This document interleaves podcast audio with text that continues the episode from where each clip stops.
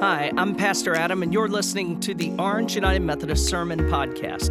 We're a church in Chapel Hill, North Carolina, that wants to help you find your place in God's story. And we hope this sermon can guide you along that journey. Visit orangemethodist.org to find out more information about location, service times, upcoming events, and ways to give. We hope you enjoy.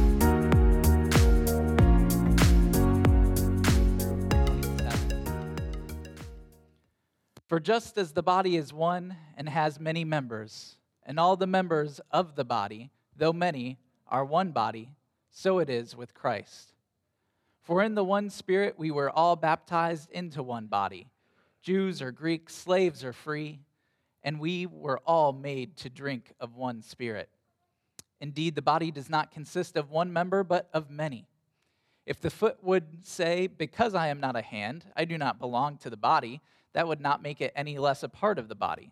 And if the ear would say, Because I am not an eye, I do not belong to the body, that would not make it any less part of the body.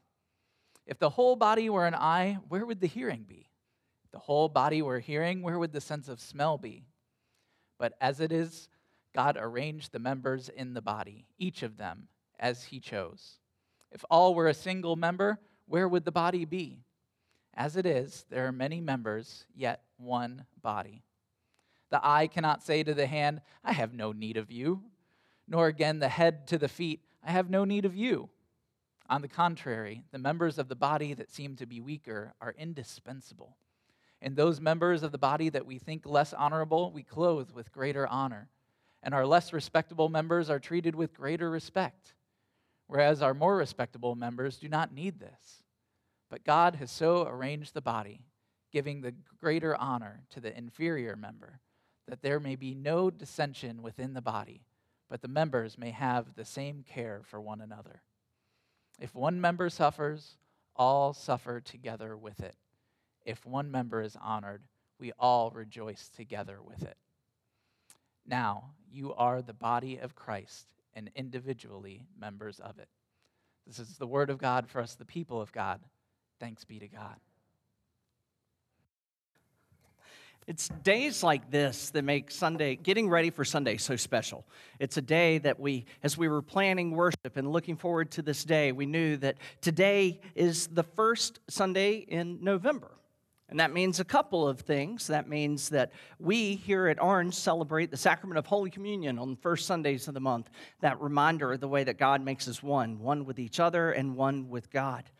But not only is it the first Sunday of November, it is the first Sunday of November, which means the first Sunday in November, according to the Christian calendar, is a Sunday that we recognize as All Saints Sunday, a day that we remember all of those who have finished their course in life and gone on and are, have joined in and the great cloud of witnesses that surround us and cheer us on as we go through this great race in life. And so as we were planning for that worship, knowing that today would be a day of Holy Communion, knowing that today would be a day that we remember those saints that are still among us in many different ways. We also were so excited to be able to welcome you in by celebrating the sacrament of baptism. And so, what a special day to be a part of the body of Christ. And as we continue in our Ships of Faith series today, it's just such a beautiful time to be able to see all of these things come together, all these ways that we live out our worship, the ways that we live out what it means to be that body of Christ. And so today's the day that we have been looking forward to for some time. Let's go to God in prayer once again. Lord God Almighty, we thank you for we know that you have prepared this place for us today. You were here before we got here. You were here as your spirit dwells just as your spirit was within us, calling us to be assembled, to be gathered together today. And so, Lord, we thank you. We thank you for the ways that we heard that call. We thank you for the ways that your spirit nudged us, pulled us to be a part, whether we're here in person or for those that are joining us online. There's something that we felt that pull to be one today. And as we've shared in that oneness of baptism, being the body of Christ, welcoming, initiating you and into this body of Christ. Today, continue to pour out your Holy Spirit upon us in these moments. Lord, as we've come with expectant hearts, expecting an encounter with you, do even the unexpected. Speak to us in a way that we had not anticipated. Shape us, form us, help us to become that which you have called us to be. And now, Lord, we pray that your Holy Spirit might truly move. Transform the words that proceed from my mouth, and as they fall upon our ears and penetrate our hearts, may they be changed into the word of God that we need to hear today, as individuals and collectively as one body. Lord, we pray this in the name of Jesus and through the power of the Holy Spirit, and all of God's people said, Amen. Yesterday, my family had an opportunity to get together with my dad. My dad lives in Rocky Mount, North Carolina. And one of the things that we've done the past few years is we tried to get together sometime in November and begin to do some of the Christmas baking that my mother used to do. And it's amazing how, as it takes an army of us to do some of the baking that my mom used to do all by herself we just find ourselves in amazement that mom did this all by herself, all alone, and yet it takes me, my sister, my wife, my children, it takes my dad, it takes an army of people to come together to do that which my mom had done. And as we were sharing in that time, my dad, who worships with us every Sunday morning at 9 o'clock online, uh, dad asked me, he said, Oh, so you're continuing the, the ships of faith tomorrow. Let me guess, worship. And I said, worship, oh, we did uh, discipleship, uh, uh, we did fellowship, uh, we're doing membership today, and next week is stewardship. We didn't do worship, Dad. That's the most obvious ship that we as people of could do. And, and somehow Brad let that one slip through the cracks. Thanks, Brad. You know, yeah, I got to find somebody to blame worship. How did we forget worship? And, and I think part of it is, and I'm going to try to reason through this. The reason we didn't include worship is because worship's in everything that we do, right? Right? Let, us go with that. Worship is in everything that we do. So it, we worship in our discipleship because he, we worship in our fellowship. And here's why because the word worship when we look at the etymology, the history of the word, and that's one of the things that I find fascinating. I love to find how words that we use uh, mean what they mean and why we say them and, and have given sometimes a different meaning to them than what they were originally used as.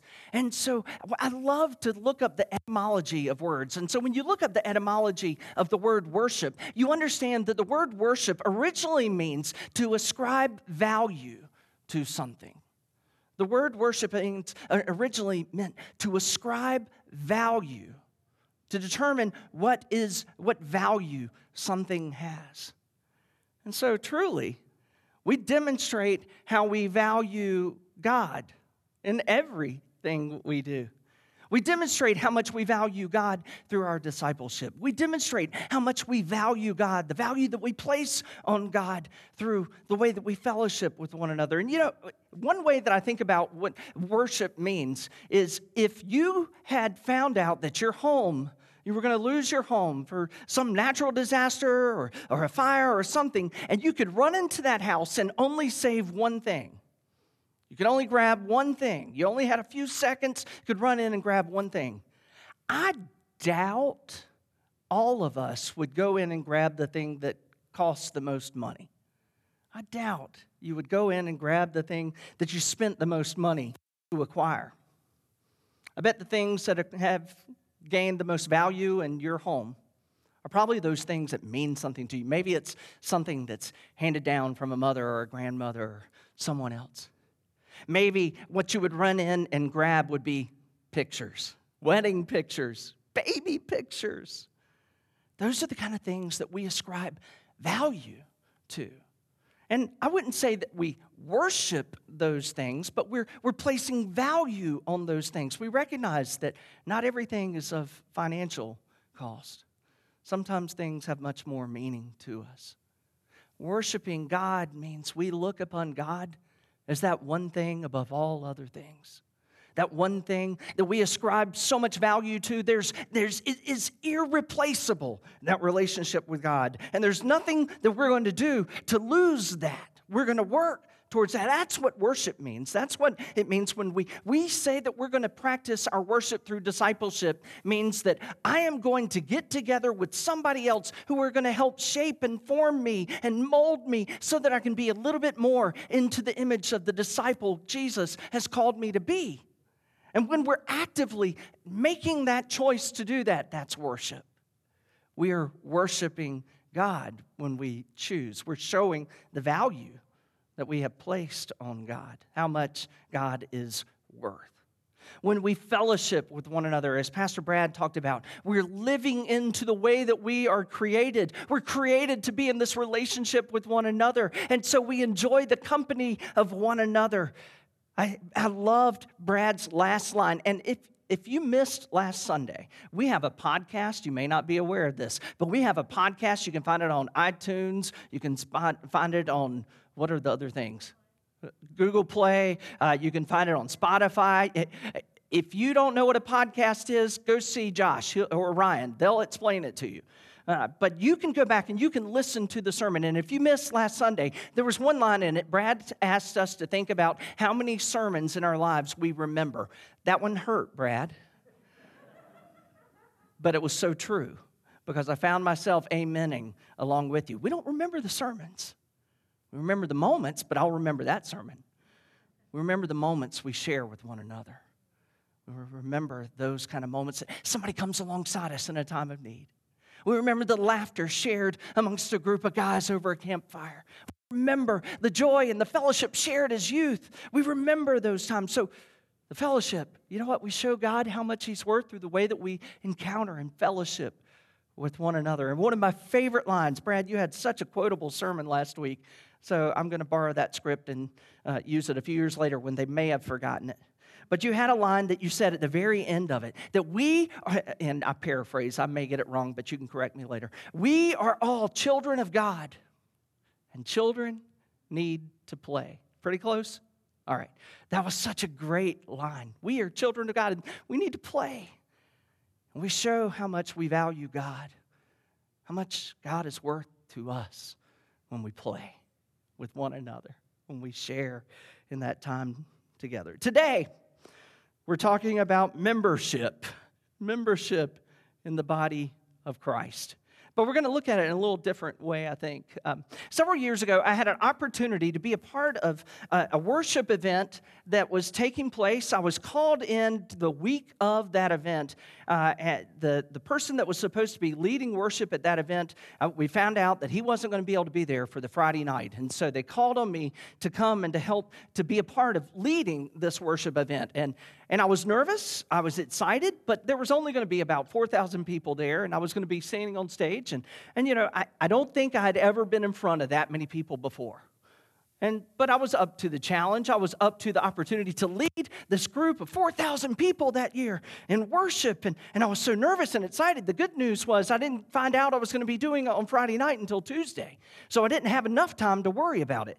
I just had time to get ready and get prepared. And so I prepared a set list. I prepared all the songs. I was going to be accompanied by a band of youth that had never learned, heard these songs before a lot of times. And so I was going to have to get music that they were going to be able to learn and follow along and help to sing. And then on Wednesday, I found out not only was I going to do it Friday night, I was also going to have to do it Saturday morning. And then by Wednesday afternoon, I found out, well, you're also going to need to do it Saturday night. And then I also found out Sunday morning. I mean, it was one of these quick things of all of a sudden going from, well, we're going to just go and show up and I'll be there with our youth and we'll get to worship all weekend to finding out, huh?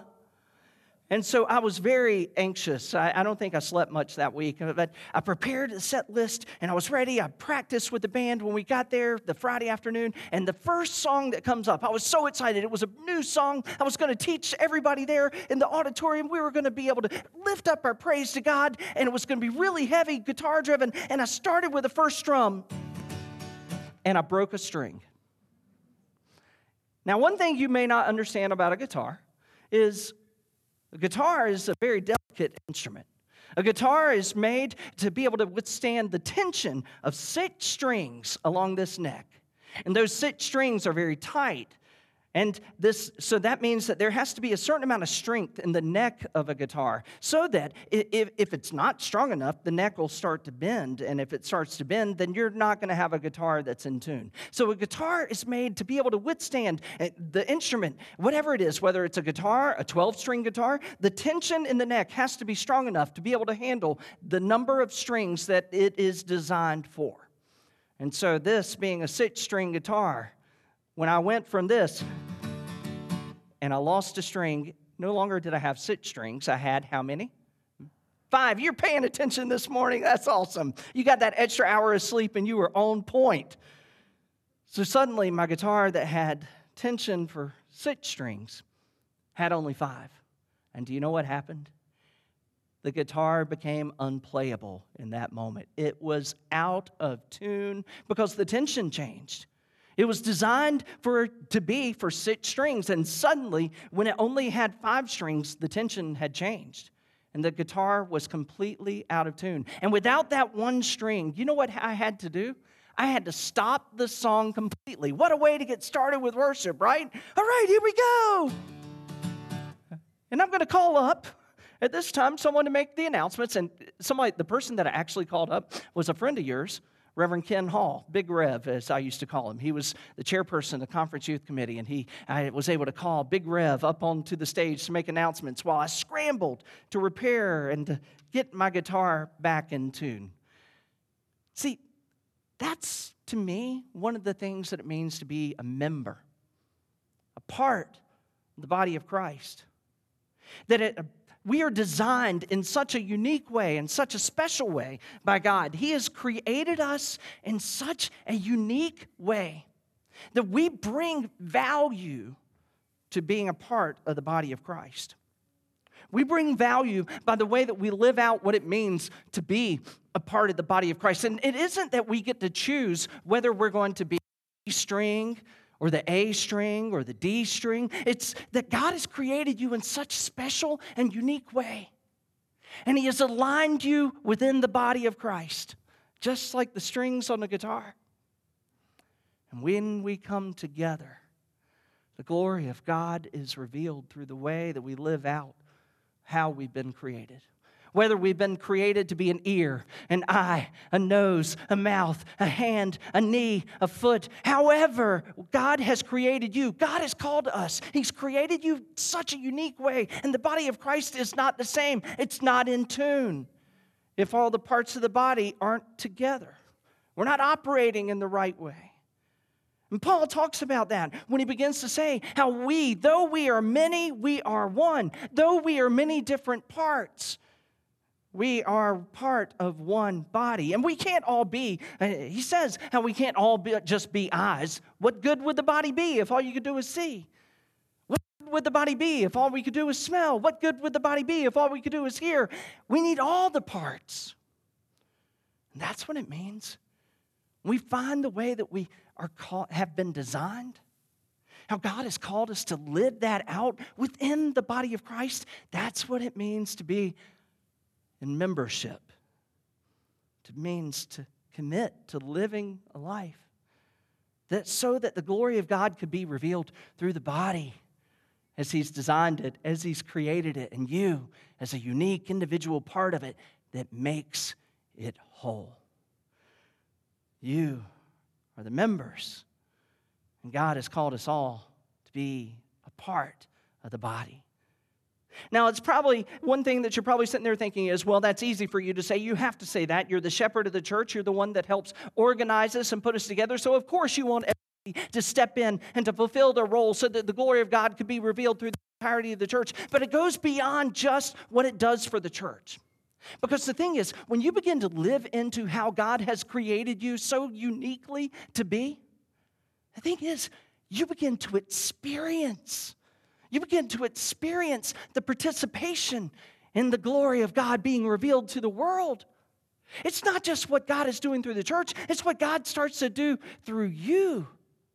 And without living into the way that God has created you, you're missing out on a blessing. You're missing out on how God is continuing to transform the world. God has created you in such a unique way. He's called us to live into that uniqueness. Several years ago, we had a Sunday that uh, it was a busy, busy Sunday in my family's life and in the church life. And so we had had Sunday morning. And I remember in that Sunday morning, I preached a sermon. And in that sermon, I told a story, an illustration about how my dad and I used to make prank calls to one another. That was before caller ID showed up on everything. You know what I mean? I mean, I'd be off at college and I'd answer the phone, and my dad would say, Yes, this is Luigi's Pizza. We're on the way with your order.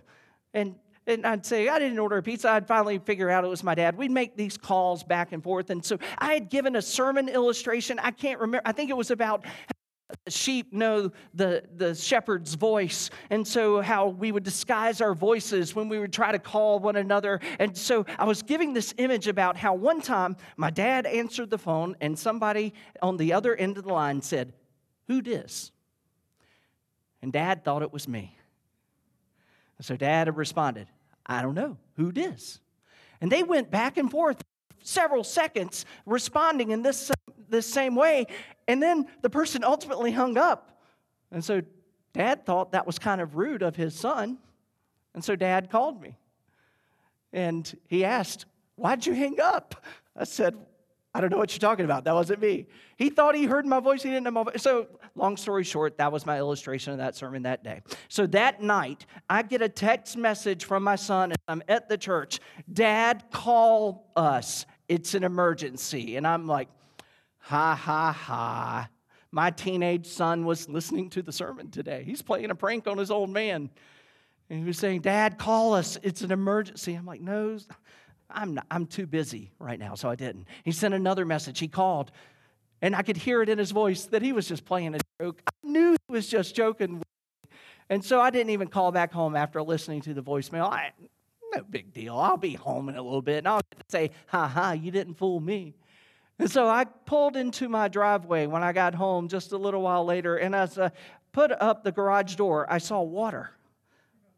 Water coming out of the garage. And I thought, what in the world in the name of Noah is going on? And so I park I go into the house and it's raining inside of my house. Water is coming from above. And I go into the house, and my wife is there frantically trying to stop the water and, and trying to mop up water. And my children, my teenager boys, are scrambling, going about with towels and sheets. And they're like, and I go in and said, what in the world is going on? As if they had anything to do with it. What had happened, short story, long story short, which I could have done that five minutes ago. Uh, long story short, a supply valve to a toilet upstairs popped out of the wall. And so for few minutes or so, water was gushing out from upstairs. And water finds a way to go down. And so water was coming all through the ceiling. And so we, that night, ended up getting the water stopped, but there was tremendous amount of water damage in the house. And we used every sheet and towel that we had in the house to try to get up water. If you've ever had something like this, you grab anything you can that'll absorb water. And so almost every sheet and towel had been taken from our, uh, had been used in our house. Somebody in the church found out about this calamity that we had experienced one lady came to the church and said, I need you to bring me all of your laundry. I said, I'm not going to bring my laundry. Uh, uh, don't worry about that. We're okay. She said, No, I need you to bring me all of those sheets, all of those towels, everything that you use to try to dry up that water, bring it to me. We're, I'm going to wash it for you. I said, No, don't worry about that. She said, You better bring it to me. Yes, ma'am. And so I was supposed to bring it to the church the following day. Well, I'm a humble person. I'm a prideful person, though. And I didn't want somebody else having to do my laundry. I can do it myself. And so I didn't do what she had told me to do. And so I showed up at the church, and she uh, pulls up and she comes into my office and she says, Where's my laundry?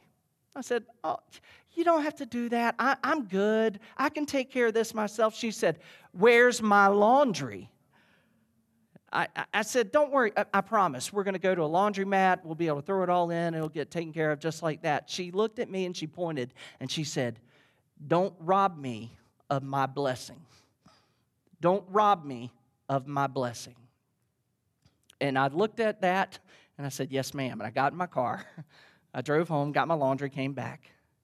She has this, she, God created her with this unique heart for service. That's the way that she honored God. That's the way that she worshiped God. That's the way that she showed God how much it was worth through serving others within the body of Christ. God created her in this such a unique way that she loved to do laundry for other people. And so she took all of those sheets, all of those towels, and she and her mother washed and folded every one of those because that's how God created her to be. Don't rob me of my blessing is something that I will never forget. Folks, when we don't live out being the hand that God has called you to be, we don't live out being the, the nose or the mouth or the eye that God has called you to be within the body of Christ, you are robbing yourself of a blessing. God has created you in such a unique way. And one of the ways that we can show God how much He's worth, one of the ways that we worship God, is by living into how He's created us. Don't rob yourself of a blessing.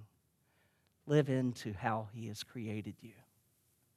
This is what it means for us to be a part of the body of Christ. This is one of the ways that we live out being one with each other.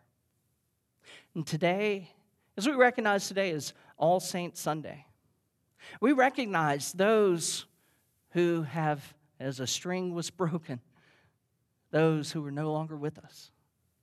There's parts of the body of Christ that have joined into this great cloud of witnesses. And you know, when we lose those that we love, when we lose those parts of the body of Christ, there is a significant loss. We feel that loss.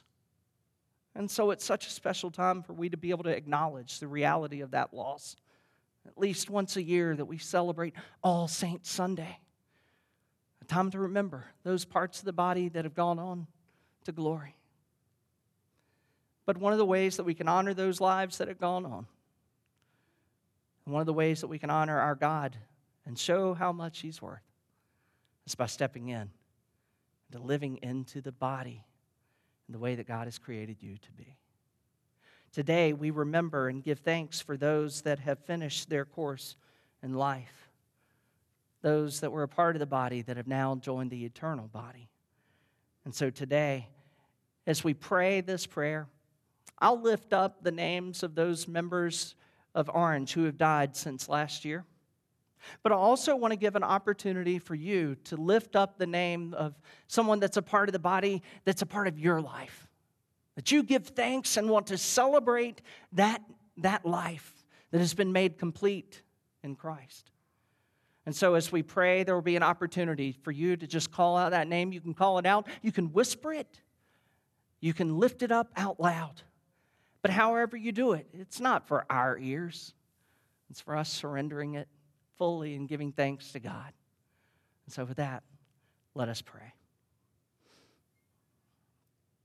Eternal God, we praise you for the great company of all those who have finished their course in faith and now rest from their labor. We praise you for those dear to us whom we name in our hearts before you now, but especially, Lord, we praise you for Wilton Andrews, Bud Hampton, Lloyd, and Trudy Stein. Lord, there are other names that we lift up to you today, so here are these names that we give thanks for.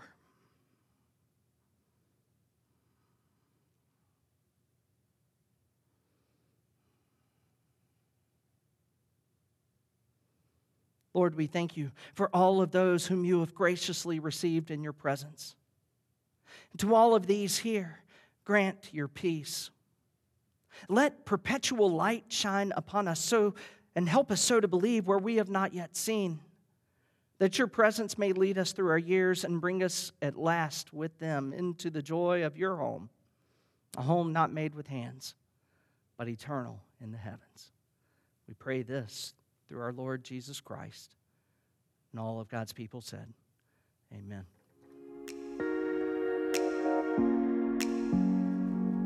Thanks for listening to this week's sermon. Please join us again next week. In the meantime, you can find us online at orangemethodist.org.